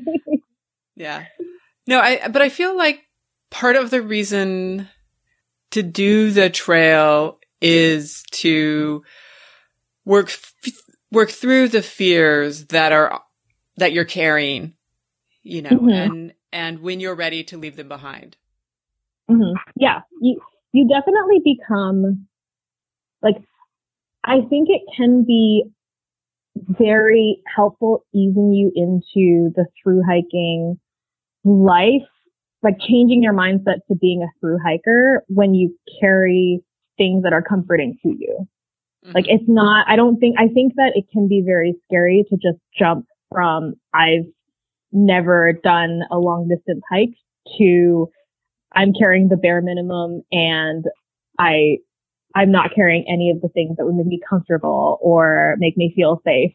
So I think that it's a good way to start and like you're gonna, it's gonna be tough to begin with. So don't make your pack too heavy. Don't like carry your favorite rock but but definitely I think it's okay to carry some things that make you feel better. I mean, that umbrella made me feel better for those first 60 miles. I realized after those first 60 miles that I didn't need it, but it was nice to have. Same with the microspikes. Like that, that extra probably what 11 ounces total that I was carrying helped me through those first 100 miles. And I think that that was really great. I sent them home right after and I never needed them ever again. but it was nice to have. And, and later on, you, you definitely learn what you need, what you want, and what you don't need or want. And like, yes, you, you certainly, I also, I also think this is why it's helpful to go on a shakedown hike at some point before you leave. It's not nec- it's not absolutely necessary, but it can help because you'll feel more comfortable with your gear out there. But I personally, I personally did carry some of my fears before I left and I, you know, it, it didn't really, it didn't affect my hike practically at all except allowed, allowing me to ease a little bit more into becoming a through hiker.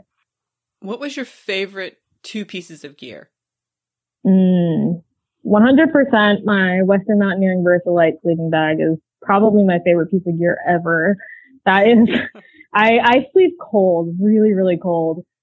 So that thing makes me feel like, I don't know, I'm like a little caterpillar and it makes me really happy. Um, my, my partner actually has it also, but he's six two, So he has the long one and I have the short one. Um, but it's great. It's, it's I think for some people they would consider it overkill for the PCT. I certainly didn't. It was really hot in Oregon and California, but it's actually pretty easy to just completely unzip your sleeping bag and turn it into kind of a quilt. So that was fine. It wasn't a problem. And in the Sierra and the desert, it got really, really cold sometimes. So it was, yeah, it was it was really really nice to have that with me uh, when it got really cold. As for my second favorite piece of gear, it would be I think my sleeping pad. I have the Thermapad the Thermarest X Therm, and up until the up until South Lake Tahoe, so basically through Washington, Oregon, and NorCal, I carried one of those um, closed foam sleeping pads. And it was fine. Like it was great. I really, the reason that I had it to begin with was because I hate blowing up sleeping pads at camp. I, it makes me lightheaded and it's just not fun. and so I wanted something that was easy and like with a, with one of those foam pads, you just throw it out and you're done. That's it. it takes 10 seconds to set up. And, uh, the problem though was the Sierra, I knew it was going to get colder. And like I said, I sleep cold and near the end of NorCal, I could start feeling the ground through my sleeping pad. Like it just wasn't warm enough. So I got the X-Therm and that thing is amazing. I am not going back to a closed foam pad. That's not happening. That's, it, it's also, I also realized that I don't mind. It comes, it comes with like a bag that you can use to blow up your sleeping pad. And so I don't get lightheaded. I actually kind of find it to be a fun camp chore. Especially near the end when I didn't have someone to talk to or anything. It was just kind of nice to set up camp. It was like my favorite part of the day was setting up camp. oh, how we evolve. I know. but it's, uh, yeah, I guess my sleeping system I was really, really happy with at the end. I also saw you wearing, or a couple of pictures. Actually, I don't know if I saw you wearing, but you mentioned it. The the bug pants and head nets. yes. Did so those actually pants, work? How did they work? Yeah, so the the head net is necessary in certain parts of the trail. Like it is uh Oregon in southern Washington, a lot of Oregon and certain parts of NorCal, it was like it would have been hell without at least a head net. And especially in Washington and Oregon, those were mosquitoes specifically coming after you. So that's why I had the bug pants. God, they're so horrible. And mosquitoes, oh my God. Um, I, I have, I've talked to other hikers before and I've said that if I were to get off the trail for anything, it would be bugs. That would be the thing that would really get me off the trail. Yeah, so they're they're mosquitoes and they're horrible and they're everywhere and the bug pants are helpful when you're walking so those mosquitoes will come after you while you're walking, but of course it's harder for them to come after you when you're walking. And the head net keeps them out of your eyes and, which is great. And the bug pants just keep them from stinging you. It's like, because I didn't wear pants. If I, if I was wearing pants, then it might have been different, but I was wearing shorts all of Washington, Oregon and NorCal. And so it just wasn't like they, they still made me really warm. The mesh actually keeps you very warm still, but it wasn't wearing full pants. Um, so when I was sitting down, it wasn't nearly as useful, but if you sort of were aware of, because they're very baggy. So if you were kind of aware of where they were further away from your legs, it could still help. It was better than nothing. Uh, in the desert, there were a few sections where I actually was going to go crazy because I'd sent home my bug net or my head net in the Sierra because it was just super, super unnecessary. And it wasn't mosquitoes in the desert, but it was gnats and they were just everywhere. It was horrible. Oh my God, it was horrible. And they'd come after your eyes and your nose and your mouth specifically because I guess they're really warm. Makes sense. But I didn't have my head net and I still remember leaving. Oh, where was it? Was it leaving Tehachapi? I think. Uh, it was just like this section of complete hell and I didn't have my head net and I reached, I, I had no plans stopping, uh, at Walker Pass and like heading into town because I knew it would be a hitch and I didn't want to deal with that. So there were no plans to do that. But I got to the highway and I was like, no, I can't, I cannot continue without a head net. I will go crazy. I will get off the trail. Like they were, they were everywhere. I was wearing sunglasses, a bandana around my face, and they were still somehow getting into my nose and my mouth. And it was just, oh my God. I'm thinking back to it and I have video clips of me, um, with, with them all over my face. And it's like actually horrifying to see. so I got off at Walker Pass to head into town so that I could pick up a head net because I just, I couldn't do it anymore. I needed that head net. Okay. Note to self. yeah, don't if you send it if you send it home in the Sierra, bring it back for either the desert or NorCal, whichever direction you're going. Yeah. Jesus. When you were when you were doing resupplying, were you resupplying from the towns and stuff, or were you sending yourself food ahead and that kind of thing? Washington was really, really nice and easy because all of the, there are very few towns. So things like, like Stevens Pass is an hour and a half drive from Seattle. Snoqualmie Pass is an hour. They're, they're often very close. And so since I live in Seattle, uh, Jawad was able to drive me my boxes in Washington. And so because of that, of course, it was cheaper for me to just do that and have all of my mm-hmm. resupply. But for the rest of it, uh, I actually didn't do any of my resupplies for Oregon until I hit Cascade Lock because I didn't actually ever think I would get that far. so I ended up sending myself boxes because I have a dietary restriction. I can't have dairy without feeling like garbage. So I, because a lot of, ta- uh, a lot of town food, a lot of resupply, I don't know, you think of protein bars and that sort of mm-hmm. thing. They have, they have whey in them often. And I also generally don't eat a ton of meat. So I would send myself a bunch of stuff just because even with just the dairy restriction, it just made it way easier for me to send myself boxes, especially when you're in the middle of nowhere. There were, there were a lot of towns actually I stopped in where even at the restaurants, I could only order fries off the menu if I didn't want to eat something with dairy in it. A diet of fries. Yeah, I'm not gonna lie. I did it multiple times. multiple times. oh man. I'm not, I mean, it was fine because fries, there were, there were like two things that I always wanted to get in town, a latte and fries. So it was fine. So it just kind of played into that. Pretty much. Yeah. what is one of your favorite memories from the trail? Ooh, or the first one that kind of comes to mind?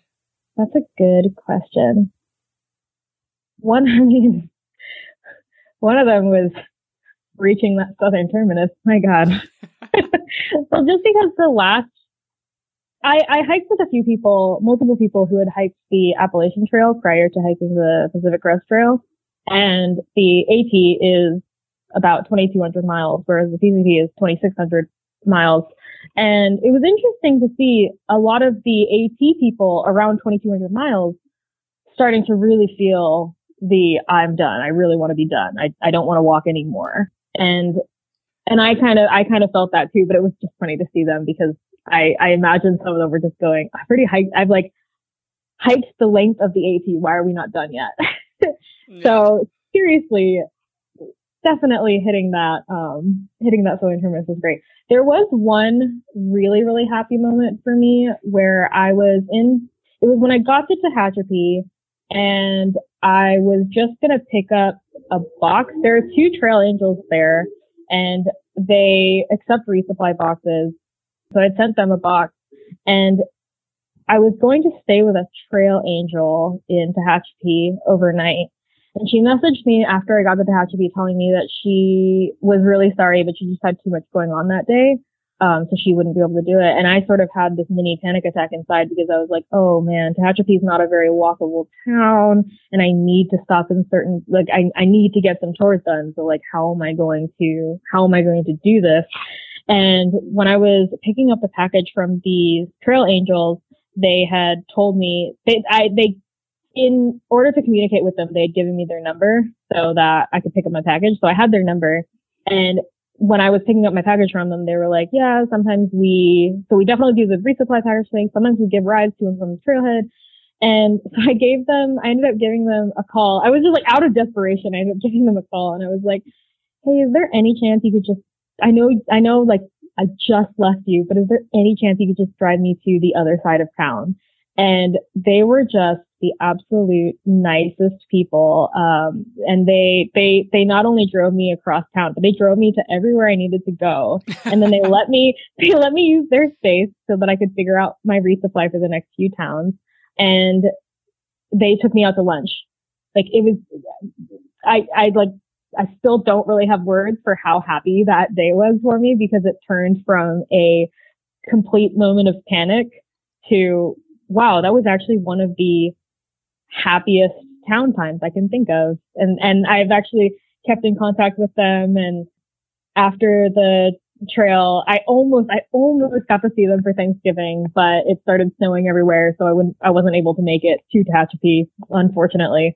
But they were just amazing, amazing people. And it, it made Tehachapi one of my favorite towns on the trail because they were so, they made my experience so, so great. That's the beautiful part or most beautiful part about what the trail seems to bring out in people. It, it's true. There's something, there really is something about people who choose to hike the trail or choose to help the trail or choose to help the people who hike the trail. Um, like, like I said, the, the people who stop for someone on the road who needs to go somewhere looking like the way that you do when you're a hiker.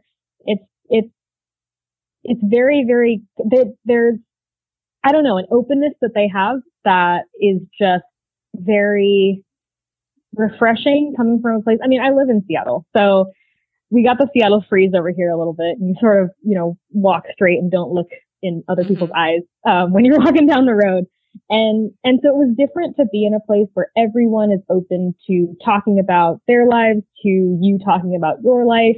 Um, that's hikers, trail angels, uh, people who are peripheral to the trail in all of the ways. Um, they're, they're just, it's, it was, it's one of the things that I miss the most, I think, is just having that not only do you have something in common with everyone else that you you come across but it's the people around the trail they're there because they care about being outside or they care about the hikers or they care about the trail itself and and to be a part of a community like that even for a short while was very special it was really really special is there anything you feel like we should talk about that we haven't yet?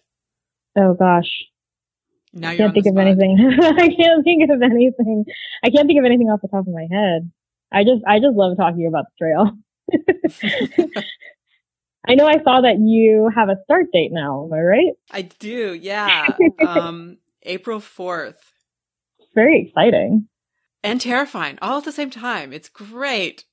I mean, when I started, I was gonna I was hoping I could last a week on the trail. So it, I, it, it sucks you in too. I don't know what your, uh, your life plans are after, but I know of multiple. Not a clue. well, not, I know of a lot of people who went on the trail thinking it would be a one time thing and it's not mm. going to be a one time thing. yeah. And, and honestly, that aspect of it does scare me a little in so much as because obviously that's, that's sort of a big life change. Mhm. Um, whether it's welcome or not. But yeah, at this moment, I, at this moment, I gave up the job or passed on, I should say, the job that I Mhm. was potentially going to do this summer to hike the trail, to, to keep the promise to myself to hike the trail. Um, Mhm. so, you know, come September or whatever, I, I don't know. I don't know what will be there. I don't know what I'll end up doing or where I'll go from there. So, Sounds great to me. like I, I mean, familiar, really huh? though, it, it really, really does, and it is strangely very okay with me at the moment. yeah.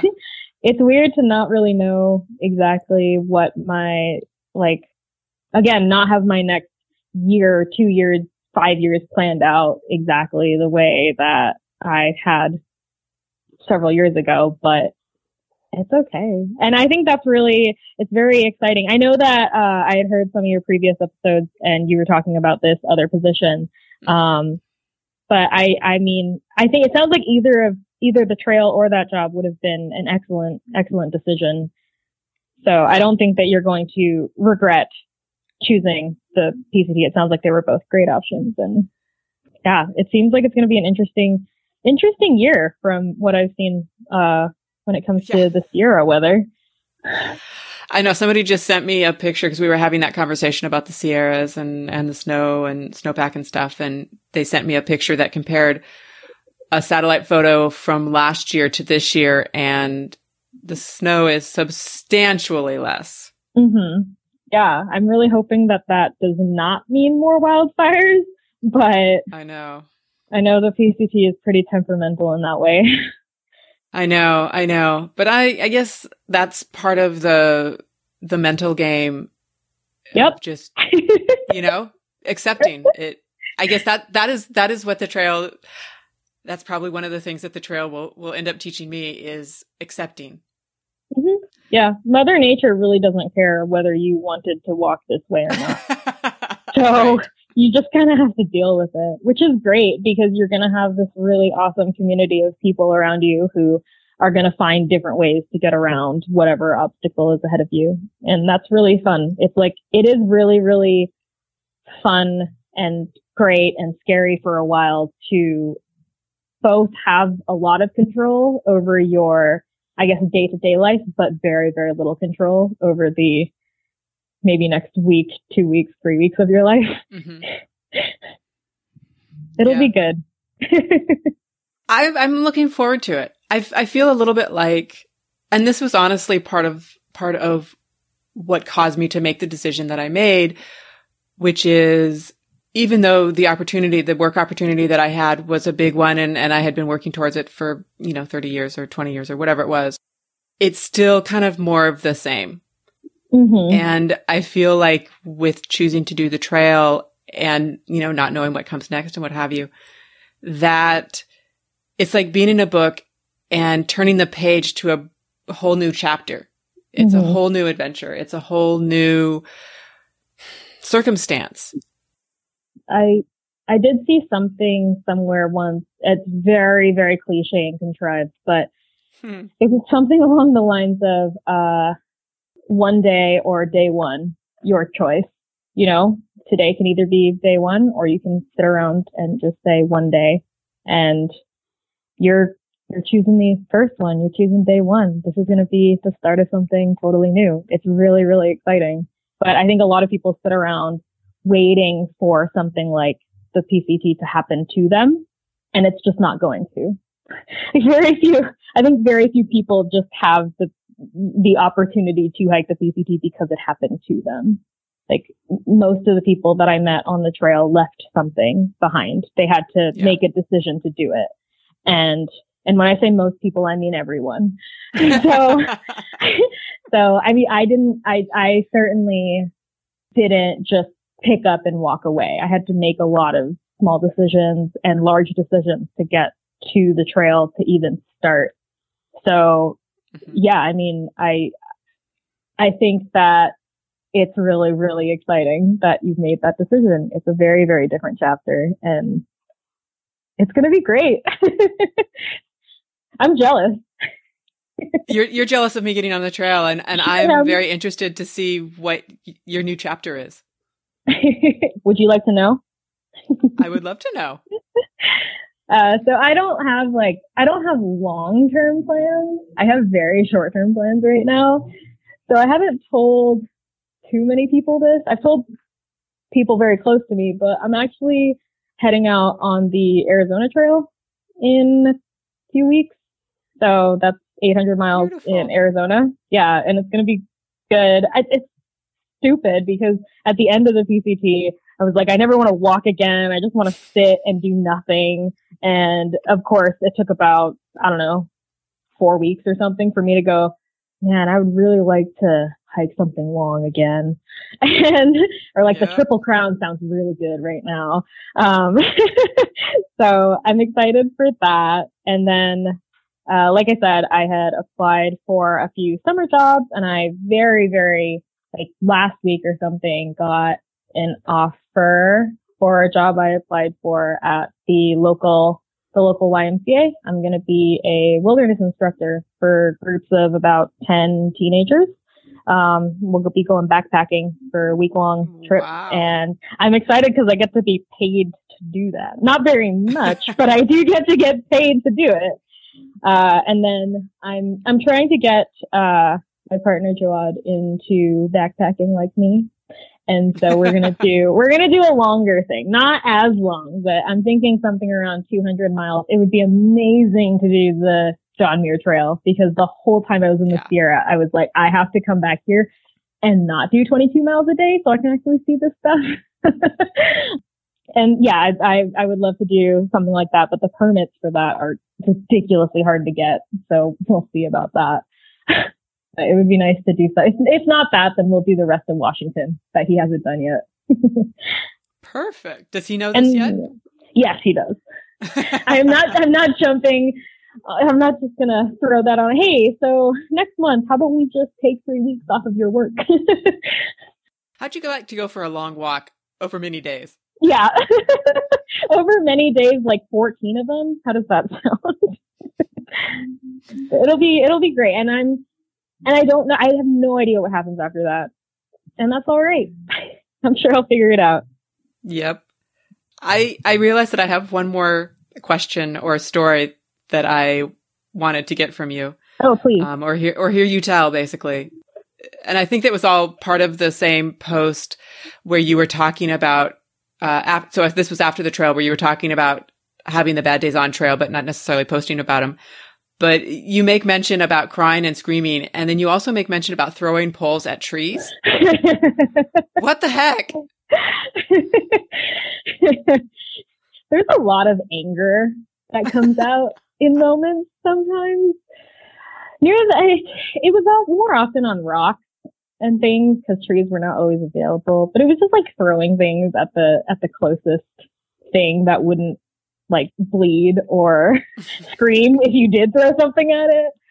There are just there are just some really really tough sections, and even the next day you kind of forget about how horrible they were when you were walking them. But there is there are really some pretty awful parts that I barely remember unless I go back and watch the videos or look at the photos and and in that moment with all of the adrenaline in your body and like all of the just general energy you have from your body working that hard every day, you're just like, there's, there are a lot of feelings that can come out.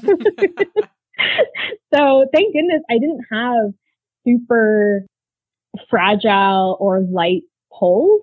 So they, yes. I mean, my, my poles stood up to a lot. I expected those to go really, really early on because I've had them for a while, but no, they stuck with me the whole time. And yeah, I, I, mean, I'm not gonna lie. I, I, I, did have a lot of a lot of angry moments on the trail. I was not very kind to all of my gear, but it was there for me in those moments. It was it was there for me when I needed to throw something at a rock or a tree. it was supportive. It, it was in so many ways. Where can people follow you if they, or where should people find you if they want to follow your continuing adventures or want to reach out and ask you some additional questions? Yeah, so I'm um I'm on Instagram at tiff.on.trail. So that's T-I-F-F dot O-N dot T-R-A-I-L. uh, and on there is a link to my web, very, very primitive website that has another link to my blog. And you'll see me. I'm, uh, my name on Instagram would be Tiffany, aka Archive, which was my trail name on the PCT. And yeah, that's pretty much where it would be. I post a lot of photos from the PCT on Instagram. So if you're not into that, then maybe don't follow. well, I think if anybody is listening to this podcast, they're probably at least slightly into it. I hope so. But I'll be posting photos of the Arizona Trail hopefully very soon. So that'll be exciting. Oh, I did realize I never told you why I have my trail name. That is true. And I just realized when you said your trail name that I had never asked you about your trail name. So if, if, you would like to, if you would like that to lay that on me, I will definitely, uh, hear that story and add it to the end of the episode. Sounds good. I mean, it's not a particularly exciting trail name, uh, or reason for the trail name. It was just Yahtzee somewhere around. Oh, I remember exactly where we were. We were at, at Goat Rocks and we had set up camp and we knew that it was going to be a beautiful sunset because it was like a perfect view of Rainier, Adams, and St. Helens. And it was, it was a totally clear day. And uh, she was like, So I've been thinking about trail names for you. And I was like, Really? Because I'd been waiting about at this point 300, 400 miles for a trail name. and she she was like, Yeah, well, I know that you're always taking videos and photos, and I keep feeling guilty because I'm not taking very many of them, but I just keep thinking that you'll have them. So how about archives? And I was like, Oh, I like that because I have never met anyone. I I don't want to disparage anyone who has a trail name that is very common because I don't think that there's anything wrong with that, but I did think it would be kind of cool to have one that I'd never heard before. And I had never heard that one before. So it was, yeah, it was kind of fun to have one that wasn't very known on the trail. And I had multiple people tell me that along the trail that they'd never met another archive. And I was like, yeah. Score. so that's it. It's not like the most exciting story, but I like I like the name, and I'll keep it for any other long trails I end up doing. At least it's not poop related, because that's probably the other way a lot of people get. A lot of other people get uh, their trail, trail names. yes, I, I have heard that.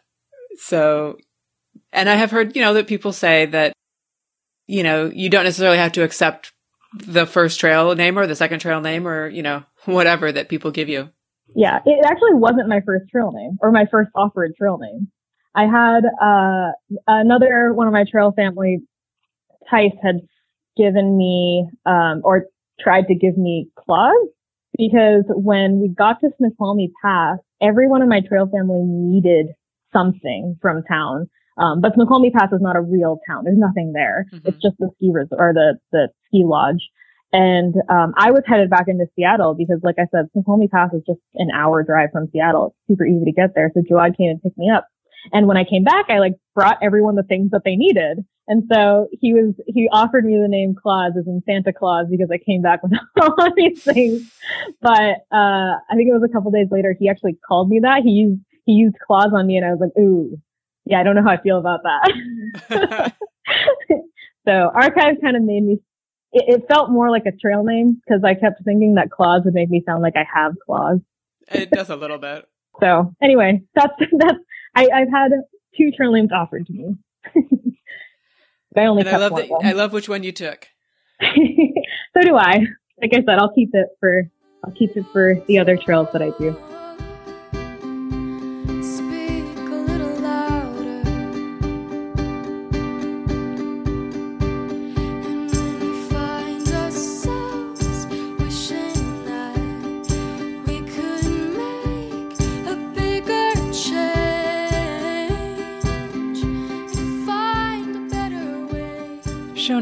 And links for Tiffany's gear can be found on our website at hiking-through.com.